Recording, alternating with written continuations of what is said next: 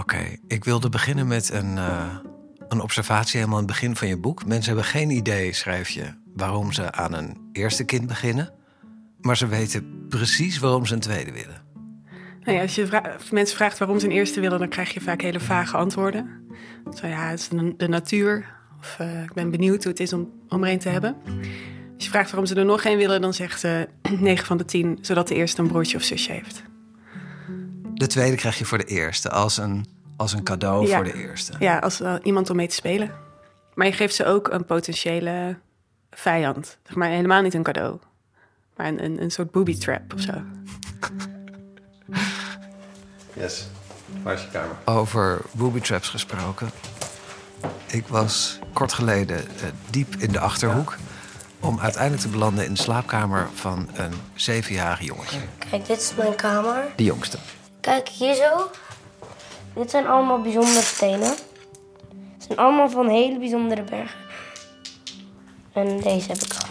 In totaal, ik denk dat het in totaal wel 55 euro waard is. En toen viel me één ding op in zijn kamer. Oh, wat is dit eigenlijk voor iets? Zo'n hangertje wat je aan je deur hangt, wat je in hotelkamers hebt. Met niet storen erop.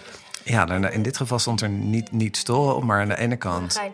100 euro Als je binnenkomt. als je Oh, binnenkomt. dus dan moet je 100 euro betalen. Ja, maar jij niet. En de ene... Oh, ik, oh, gelukkig. En de ene kant staat zzz van ik slaap. En de andere is een heel boos gezicht. Van je mag niet binnenkomen. Doe je hem wel eens zo, zo op dat je zo boos bent? Van, wat betekent dat dan? Nou, dan, ben ik op mijn kamer gestuurd en dan ben ik super boos. En, en dan, eh, ja. Word je wel eens op je kamer gestuurd?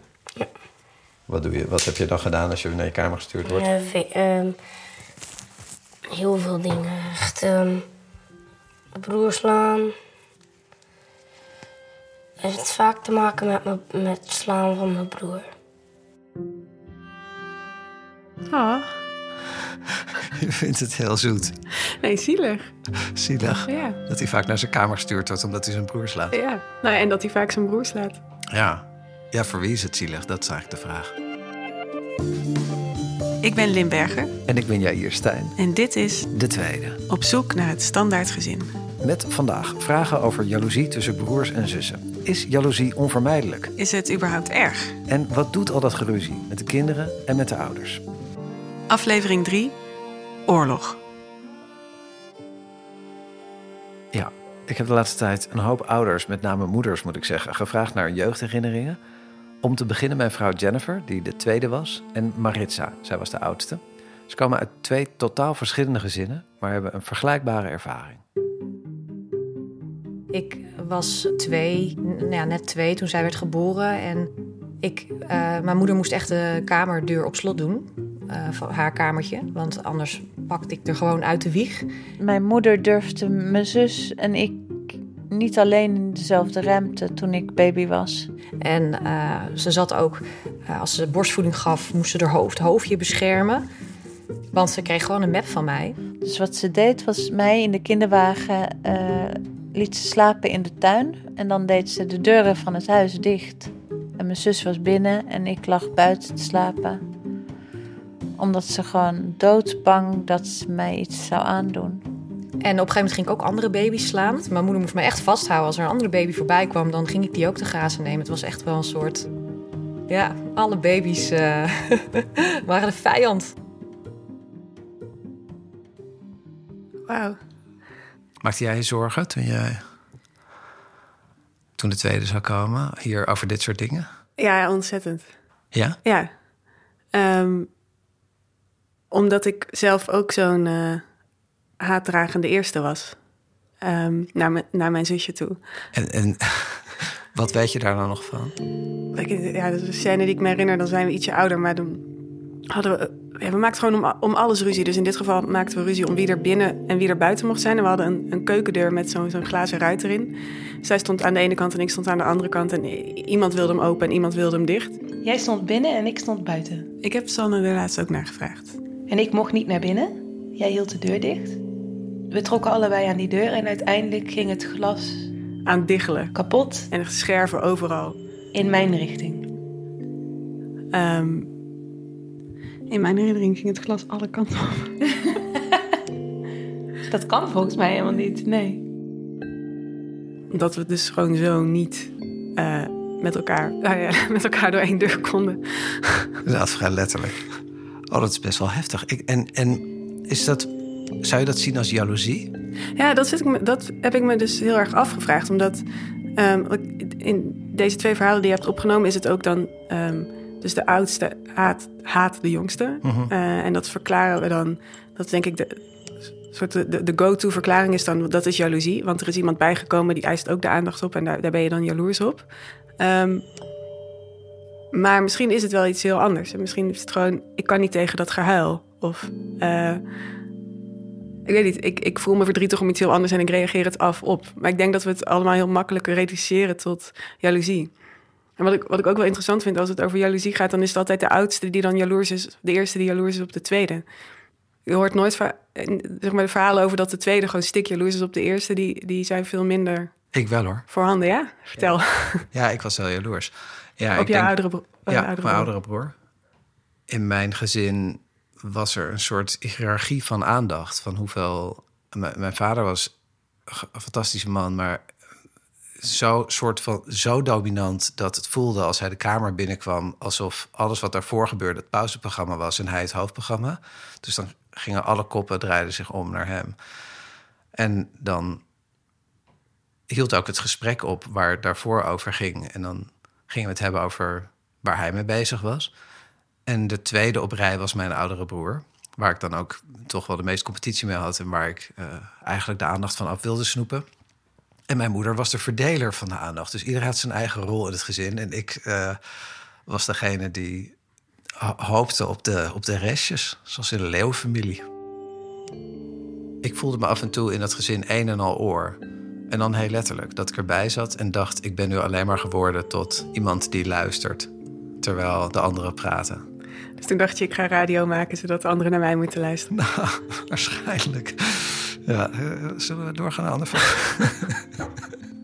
Geen idee. Ja, zo heb ik er dan nooit over nagedacht. Nou, dat zou best wel kunnen. Ik ben ook langs geweest bij Nine. Die had een totaal ander verhaal. Die had ons gemaild met een ander verhaal, waarover later meer. Maar toen ik haar vroeg over haar jeugdherinneringen, kwam ze hiermee. Toen mijn broertje en zusje werden geboren, toen was ik twee. En toen was ik echt stik jaloers. Zodanig jaloers dat ik echt in hongerstaking eh, ging. Ik ben zelfs opgenomen in het ziekenhuis omdat ik weigerde te, te eten en te drinken.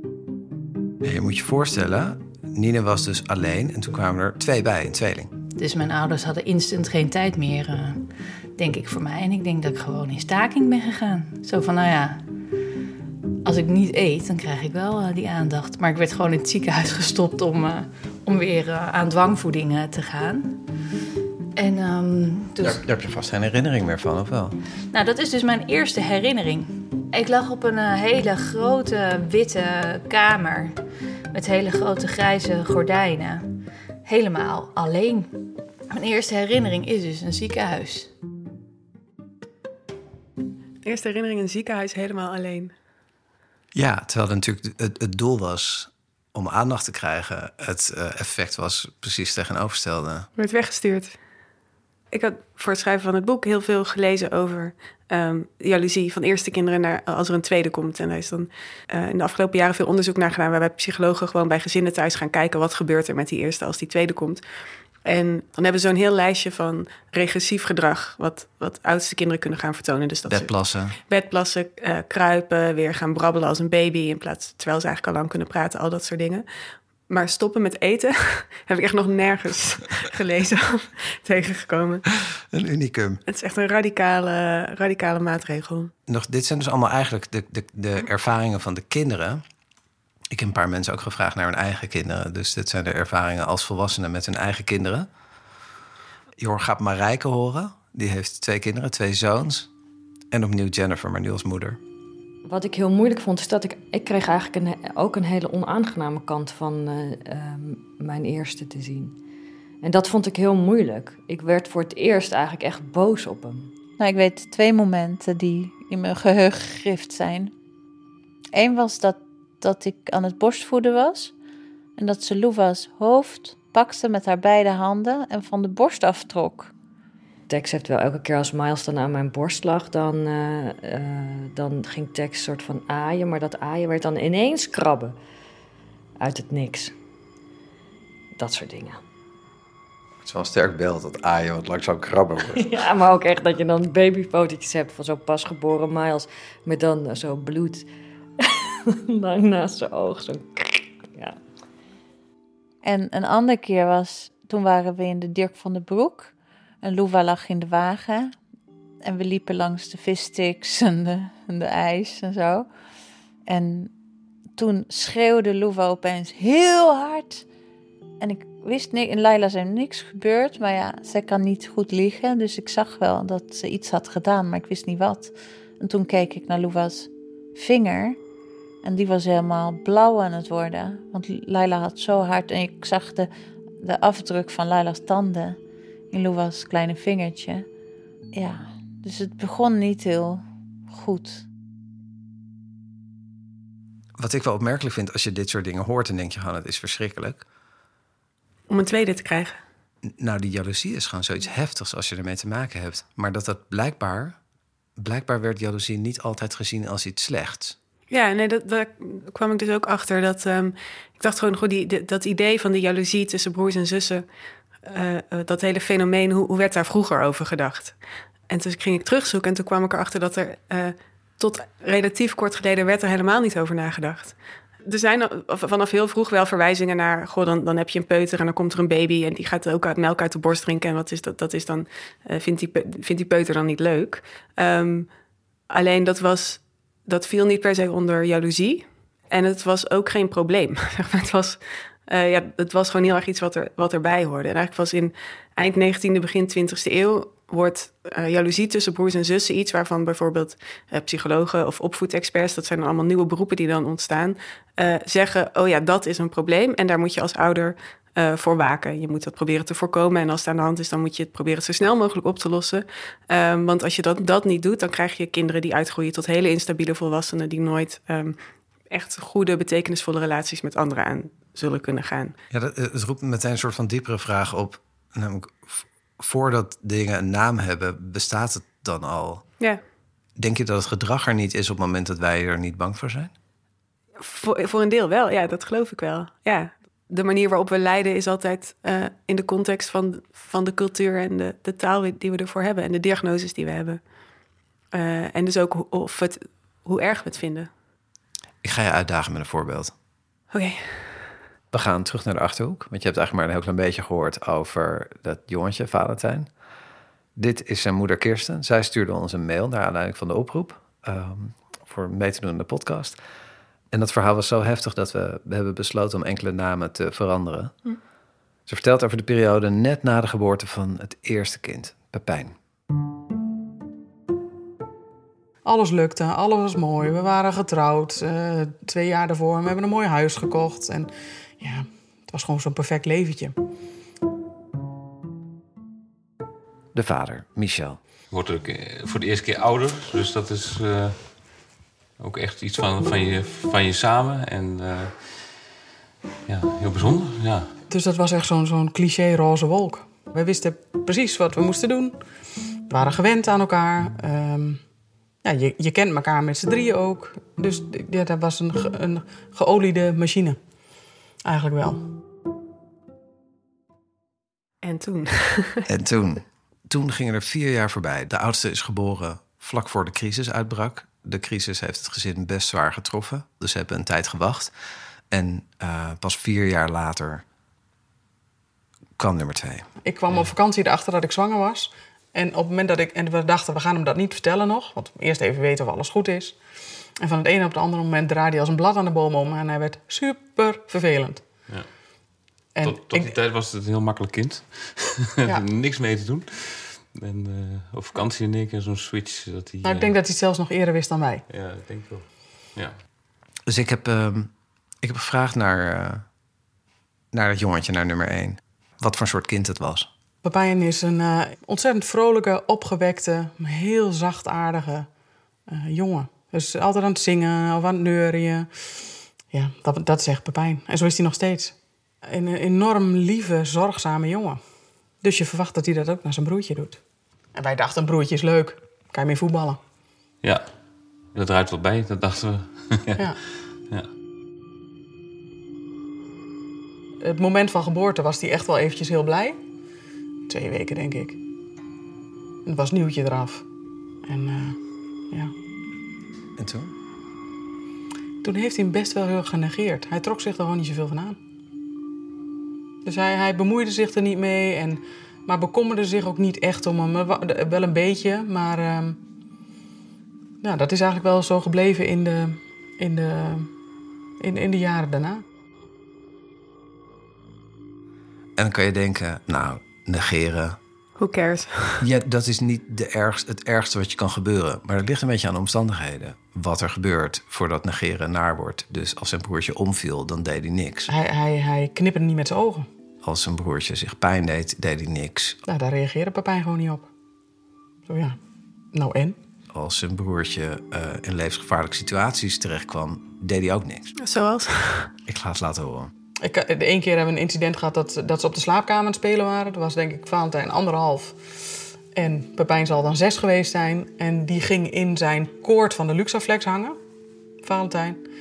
En dus al stikkend en geluiden maken. En hij stond met de rug naar ze toe en reageerde daar gewoon niet op. En ik kwam net toevallig binnenlopen. Trok dat koord van hem af. Is, hoorde je hem niet? Ja, jawel, maar ach, ik dacht... Wow. Maar dit was dus een hele zorgzame, lieve, Ja, aardige, rustige Ja. jongen. ik zag je even wegtrekken. Het is doodeng natuurlijk. Ja. Je moeder vertelde eigenlijk heel erg veel over Pepijn, over de oudste. Waar ik inmiddels een soort schizofreen beeld van begon te krijgen... van een hele lieve jongen met een soort moordzuchtige neigingen. Dus ik wilde ook wel weten, wat was, wat was die gezinssituatie? Wat was dat kleintje voor een soort jongetje, wie weet? Zat daar nog iets? het tegenovergestelde van Pepijn. Dus die is aanwezig en ook heel vrolijk. Vraagt heel veel, eh, wil alles weten.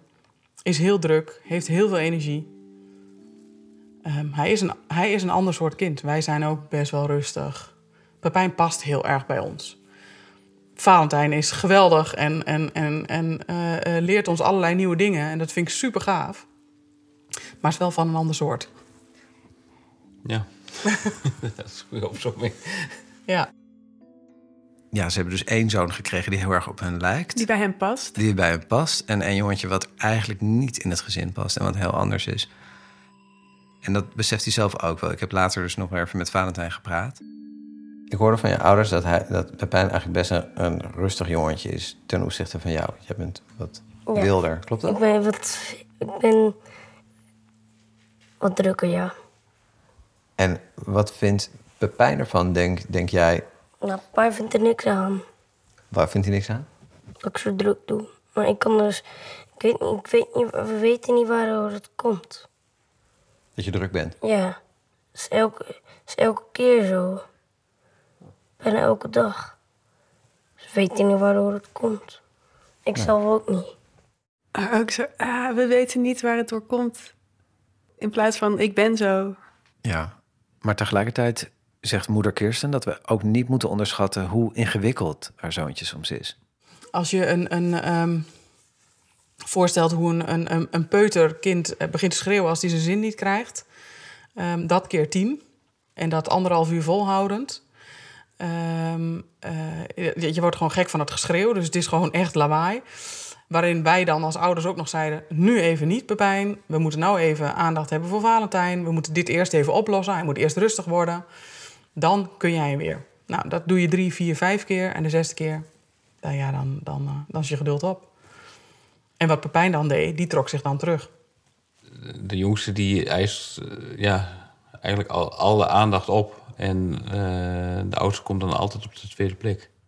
Dus ik ook bijna weer denken, misschien is hij zo gaan schreeuwen... omdat hij eerst genegeerd werd door zijn oudste broer. Ik heb het idee dat dat inzicht bij de moeder een beetje nu begint te komen. Nou, dat is pas iets wat ik me eh, onlangs heb gerealiseerd. Dat ik dacht, wij waren echt een bondje met z'n drieën. Eh, Va- eh, Pepijn was natuurlijk ook een, een makkelijk kind. Dus ja, dan, dan, ehm, dan is het dan, er zat niet zoveel frictie tussen. En dan kwam Valentijn erbij en die verstoorde de boel. We hebben heel lang ook gedacht dat het aan Valentijn lag. Aan zijn soms moeilijke gedrag. En dat ik nu zie inderdaad, ja, het was voor hem ook heel moeilijk. En misschien is daarom zijn gedrag ook wel zo extreem geworden. Wat eh, eerlijk. Ja, nou wat ik opvallend vond, Maritza, die toen ze klein was eh, alle baby's ging slaan in haar omgeving, die heeft nu zelf twee kinderen. Eén heel kleintje, een babytje. En ze beschrijft iets vergelijkbaars, in elk geval een soort van inzicht. Op een gegeven moment, hij was een paar maanden oud of zo... en wij zaten aan tafel te eten en hij lag in de box. En hij begon echt geluiden te maken. En ja, daar dacht ik dan in te lezen. Hij wilde gewoon bij horen. Dus hij, begon echt, hij was echt een beetje ontevreden. Hij komt in een gezin, hij krijgt, hij krijgt ook een zus. Dat had ik me niet gerealiseerd, nee. Nee, dat was heel erg... Mijn dochter kreeg een broertje. Dat was ook voor de hele wereld, zag het zo. Oh, wat leuk, ze krijgt een broertje. Maar niet dat dat broertje ook een zus kreeg. Ja. Ja, dat is natuurlijk zo. En, dat is, niemand is daarmee bezig. Met hoe het voor die tweede is. Nee, Iedereen is bezig met hoe is het voor de ouders, die hebben er nu twee. Hoe is het voor de eerste, die heeft een jonger broertje of zusje. En niemand die denkt, die baby komt terecht in een gezin dat al bestaat. Ik vind het wel grappig. Je bent een soort de, de echte de voorvechter van de tweede.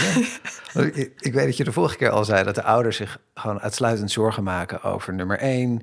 Zo zielig, die onverdeelde aandacht die verloren gaat. Niemand denkt aan nummer twee. Maar eigenlijk wat je zegt is niet alleen de ouders denken alleen maar aan nummer één. Maar ook de wetenschappers staan zich daar blind op. Ja, al die psychoanalytici, Freud, die dan zegt... eh, eh, ja, eigenlijk het eerste grote trauma wat je hebt als kind... dat is de komst van je broertje of zusje. Ehm, maar het is heel, heel gek om, om een, een soort theorieën te hebben... over wat er binnen gezinnen gebeurt... en dan alleen na te denken over wat er met de oudste gebeurt. Ondertussen in de achterhoek ging het negeren over in iets anders.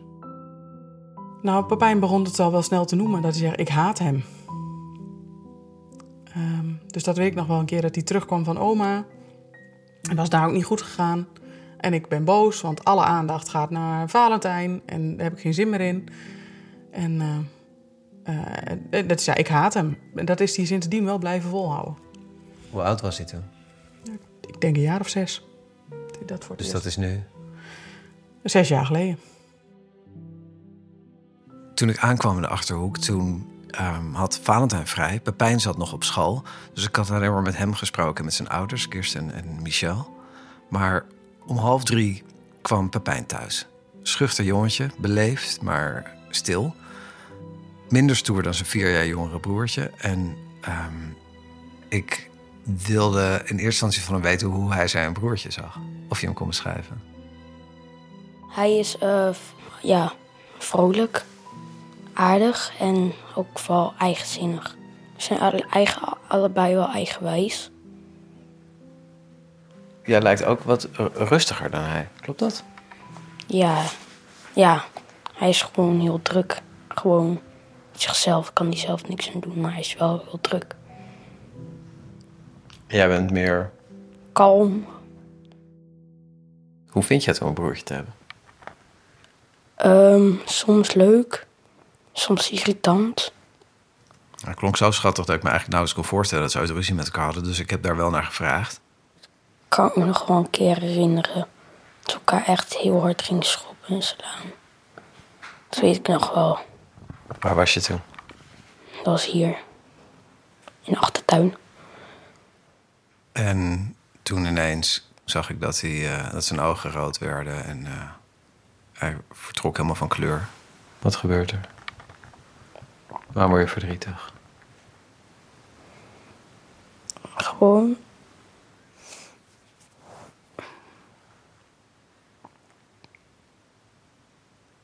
Vaak ruzie en dat vind ik niet leuk.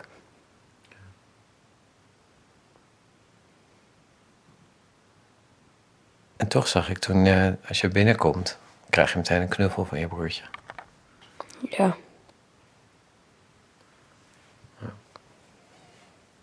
Dus jullie, jullie houden ook wel van elkaar, zo te zien. En af en toe kan je elkaar wel tegen het plafond eh, ja. achter het behang plakken. ja ze- dat, dat klopt.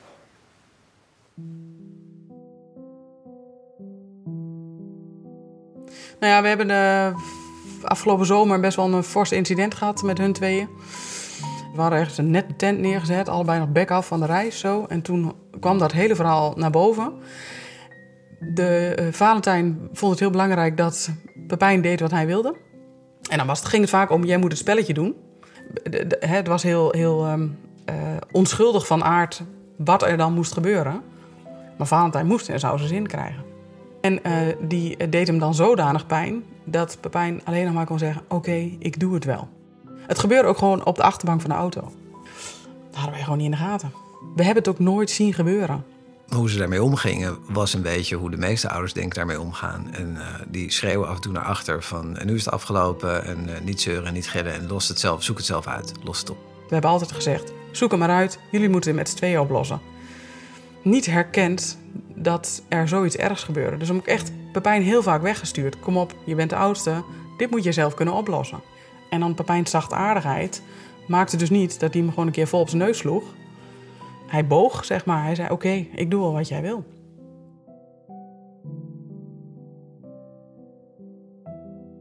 Ik las een essay van Zadie Smith en die zegt dan iets van... De schrijfster. De, de schrijfster. Uh, het heet In the Bathroom en het gaat over de, de badkamer van haar ouders. Met, maar het gaat eigenlijk over opgroeien in een gezin. En ze zegt, uh, gezinnen zijn zo'n gewelddadige plekken. Niemand krijgt alles wat hij hebben wil. En je komt er altijd uh, met kleerscheuren uit. Uh, en zo doelden ze toch vooral op wat er psychologisch met je gebeurt. Maar dit is wel heel letterlijk uh, een fysieke manifestatie daarvan. Ja. Hi. Hallo. Welkom. Kom binnen. Goed kunnen vinden? Ja, ja. Ik sta al een stukje die kant op geparkeerd, want ik heb nog maar net mijn rijbewijs. Oh, oké. Dus ik, ja, ik was uh, bij Suzanne. Suzanne is de derde in een gezin van uh, drie. En ze heeft twee oudere broers. En met de, met de middelste heeft ze, uh, zei ze, altijd ruzie gemaakt. Over alles.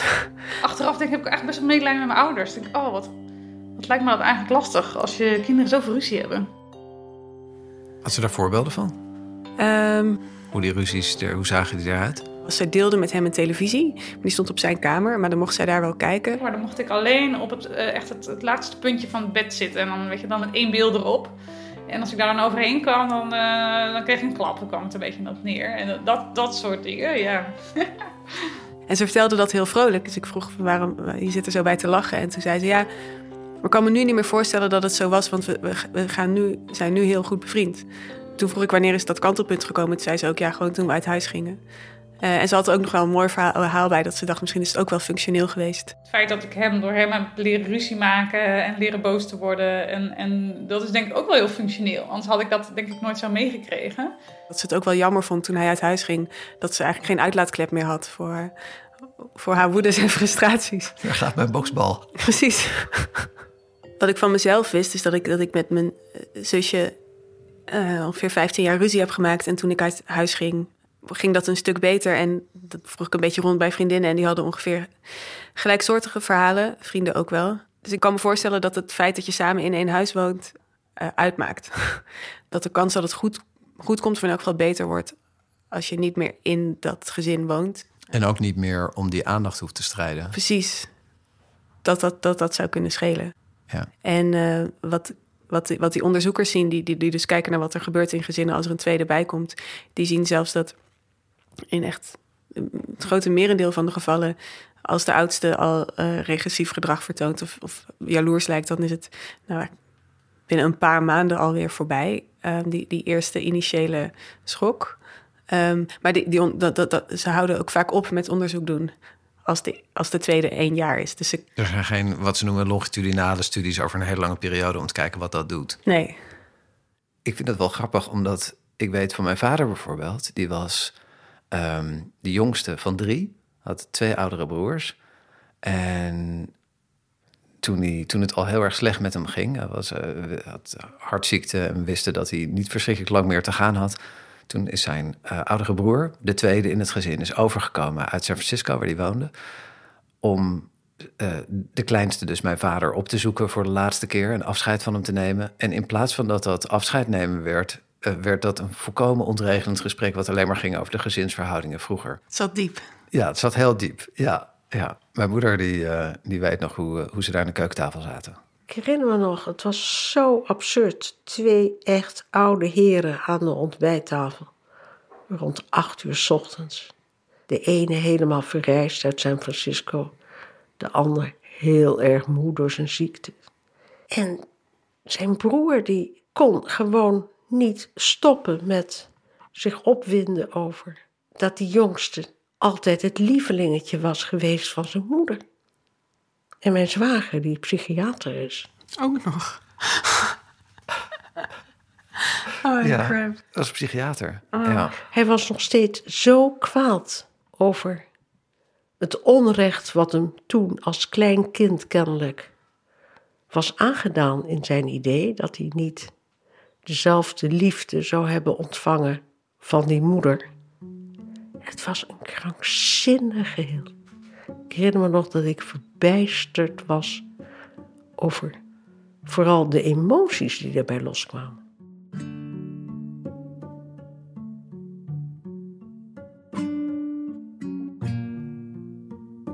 We hebben aan het begin een aantal vrouwen gehoord ehm, over jaloezie uit hun jeugd of over hun eigen kinderen. Ik zal je laten horen hoe het verder met ze is gegaan. Om te beginnen Marijke, moeder van Miles en Tex. En ze heeft dus die, die babyfoto's van Miles met, met dat... Met bloedsporen. Precies. Hoe oud zijn ze nu? 9 en 11, zei ze. Die jaloezie is er eigenlijk nog steeds wel. Dat de hele tijd eh, mijn aandacht proberen te pakken. En als ik aandacht geef aan de ene, dus in gesprek ben nu met de ene, dan, dan gaat de jongste er heel gauw eh, doorheen lopen tetteren.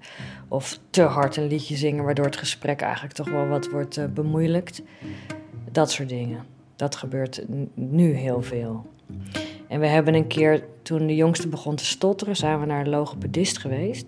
En met allebei de kinderen moest ik daar toen komen om, eh, om ook de, de gezinsdynamiek eh, in kaart te brengen. En toen was dat ook haar observatie, dat er dus vrij veel om eh, aandacht wordt gestreden in het, nou ja, wie heeft er spreekrecht. En toen bracht zij het idee in om een sp- spreeksteen of een spraaksteen, of hoe zou ze het hebben genoemd. Als je aan de beurt bent om te praten, je mag alleen praten met die steen in je handen. Dat vond ik eigenlijk wel vrij chockerend. Dat, je dus, dat het zo ver kan gaan dat je Gaat stotteren. Je gaat stotteren. Ja, ja. Ik weet dat ik vroeger ehm, deed wat ik nu doe. Namelijk hele lange pauzes laten vallen tussen mijn woorden. In de hoop de aandacht vast te houden. En dat leidde dan altijd tot hilariteit bij de rest van de familie. Die dan gewoon dwars doorheen barstte. En dan werd ik kwaad en dan zeiden ze... Oh, was het een komma?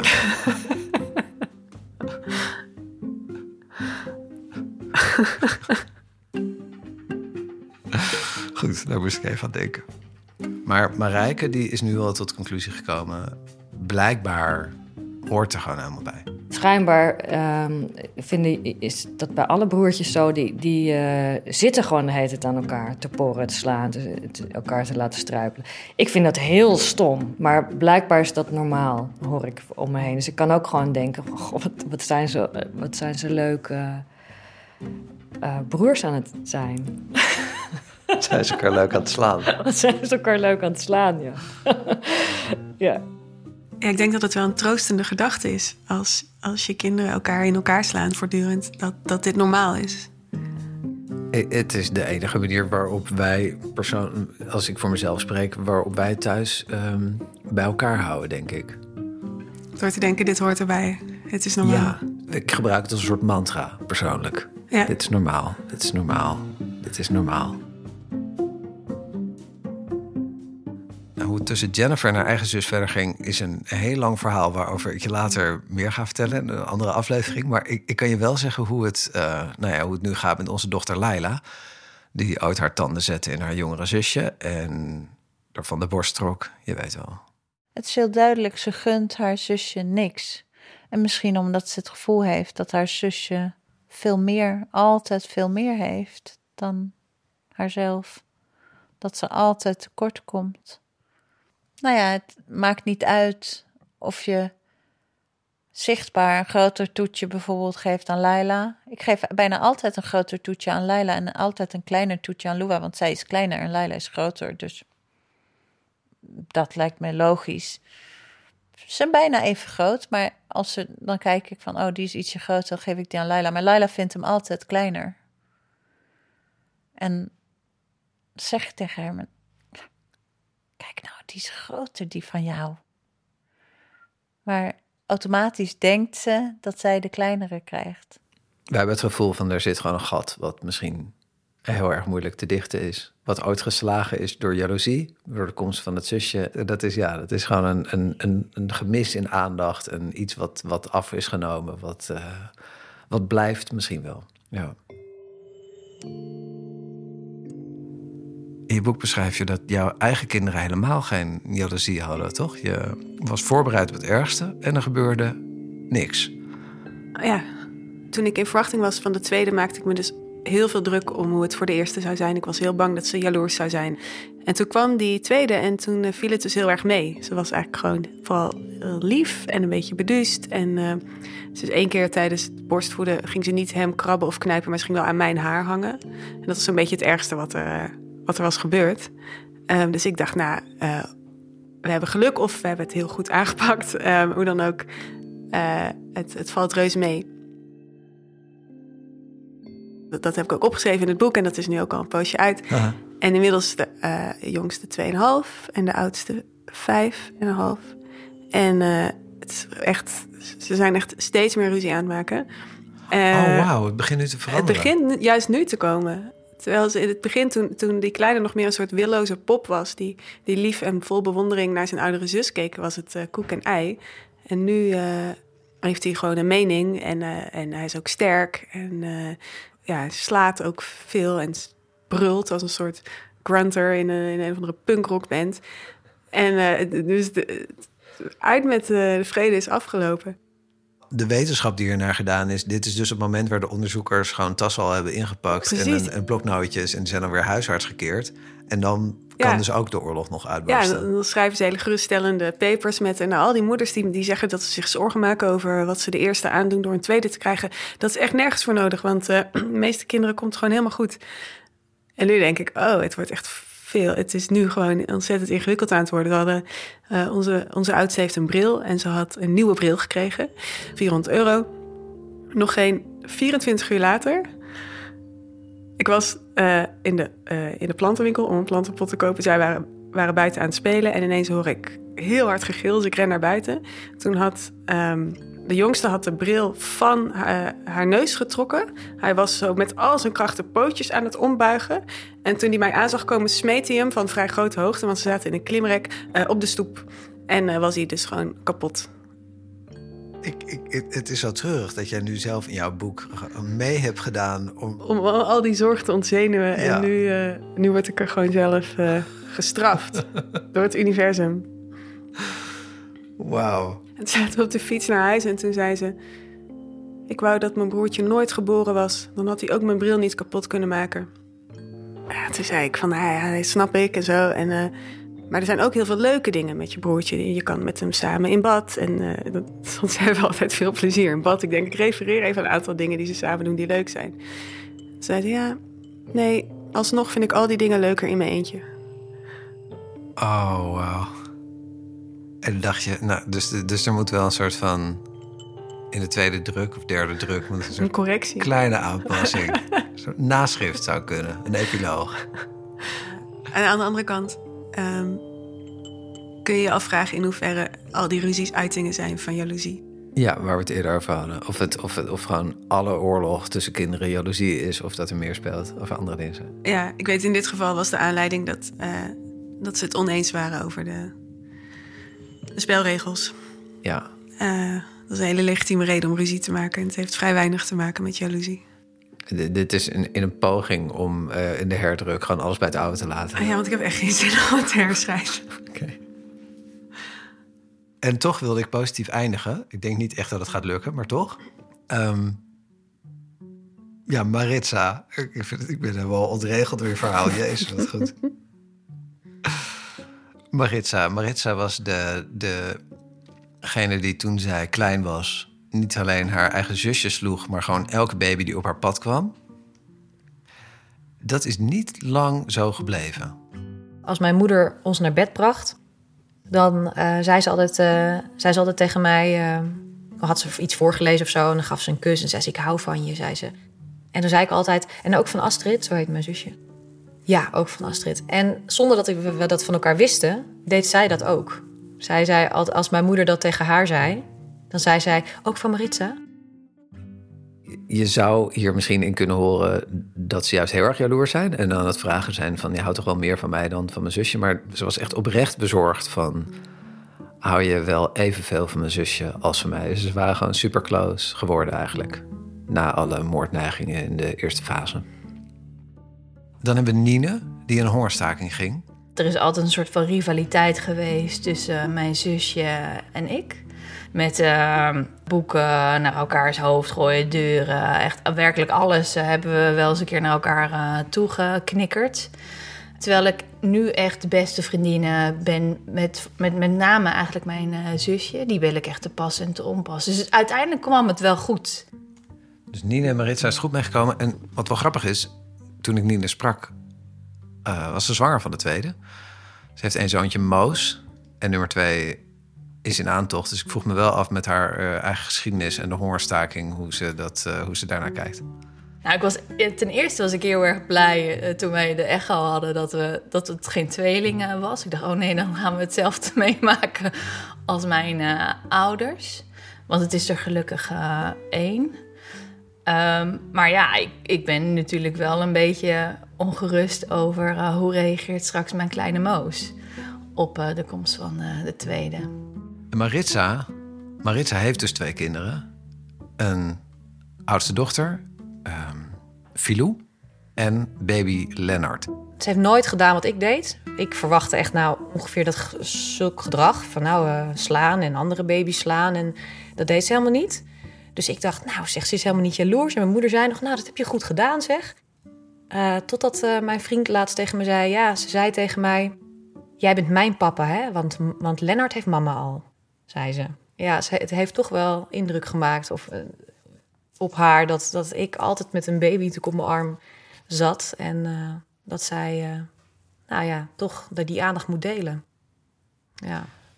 Ja, Lennart, baby Lennart heeft, heeft mama al. Wauw.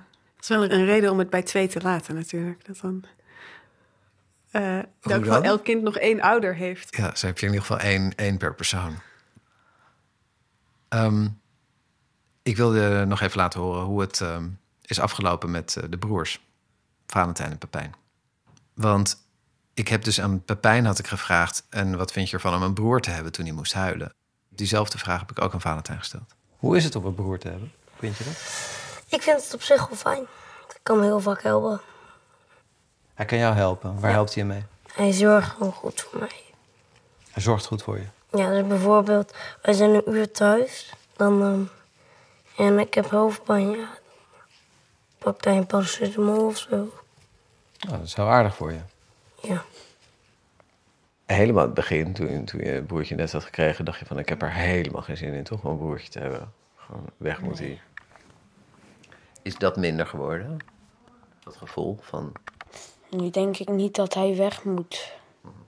Nu zitten we echt gewoon met z'n vieren bij elkaar. Als er dan eentje weg is, dan... Ja, Wil je, heb je trouwens een idee of jij ooit, als jij groot bent, zelf kinderen wil?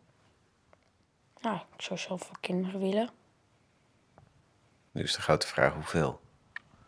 Eh, Eén of meer dan één? ik denk wel twee. Maar ik hoef er niet per se meer. Toch wel twee.